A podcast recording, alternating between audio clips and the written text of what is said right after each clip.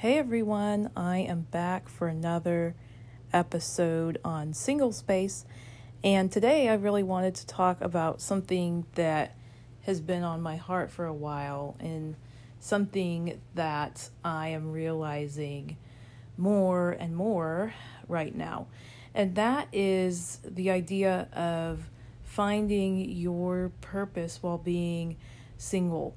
And on my podcast episode, All About Me, where I talk about my story, I talk about where I am in this moment of being single and kind of my journey, if you will, my singles journey. And one of the things I covered on there was the idea that I, for a really long time, put my life on hold trying to wait for the one. And it's not to say that having a desire to meet someone and actively taking steps to find someone is a bad thing.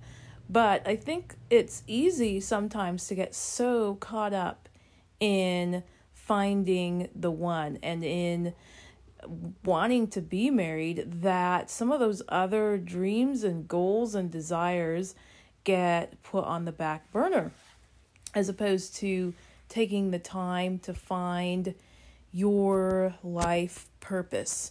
Because I think a lot of times when you find your life purpose and when you're running in your lane, that other person comes alongside you and runs in your lane. Because if you think about it, if your life purpose encompasses your not just being single, but being married, like everything, why wouldn't you want to find someone who shares that same purpose and that same goal?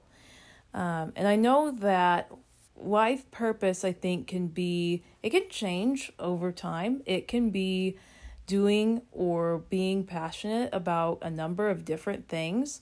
But I think when you find that in the moment that you're in, number one, it's looking for those things that you can do, the things that you're passionate about, the ways that you can serve people in the moment that you are in. And then I think for us as believers that God also gives us an overall call.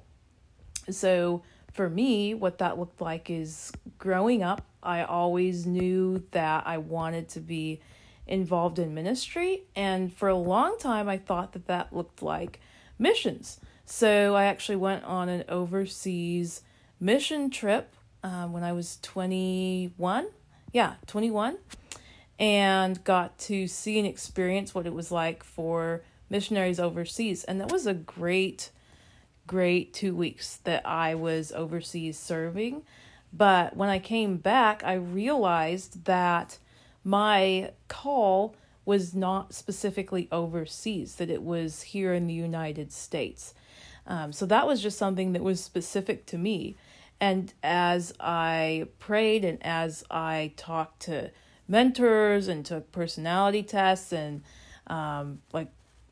career, I guess you could say career tests, maybe a little more geared in the specific gifts type test. But anyway, as I did all that, I realized that I felt like God was calling me specifically to Christians within the church. And so in more recent years, I feel like that has been shaped down to helping people like myself who are single. Like that is my whole purpose. Like I love doing this podcast and sharing the good, the bad, everything in between of my life and being able to encourage you and to throw out ideas and to kind of be that digital virtual friend, if you will, for you. So that's kind of how it went for me, like having those little things like the missions that I did and serving, things like that, those little things, but then the overall or the overarching calling that I have with singles and like myself. So I think that as you are in that place, as you are in this moment, my encouragement to you is to find your purpose. I think part of that involves just talking to people and asking them where they see you, and getting affirmation from other people. And then also, I think that job and career tests can be helpful in finding your purpose. I think spiritual gift tests are helpful too. And I think things like the Enneagram, Myers-Briggs, like those can be used to help kind of pull out your giftings or the areas where you really have strengths. Like I know for me that my gifting is not in attention to detail.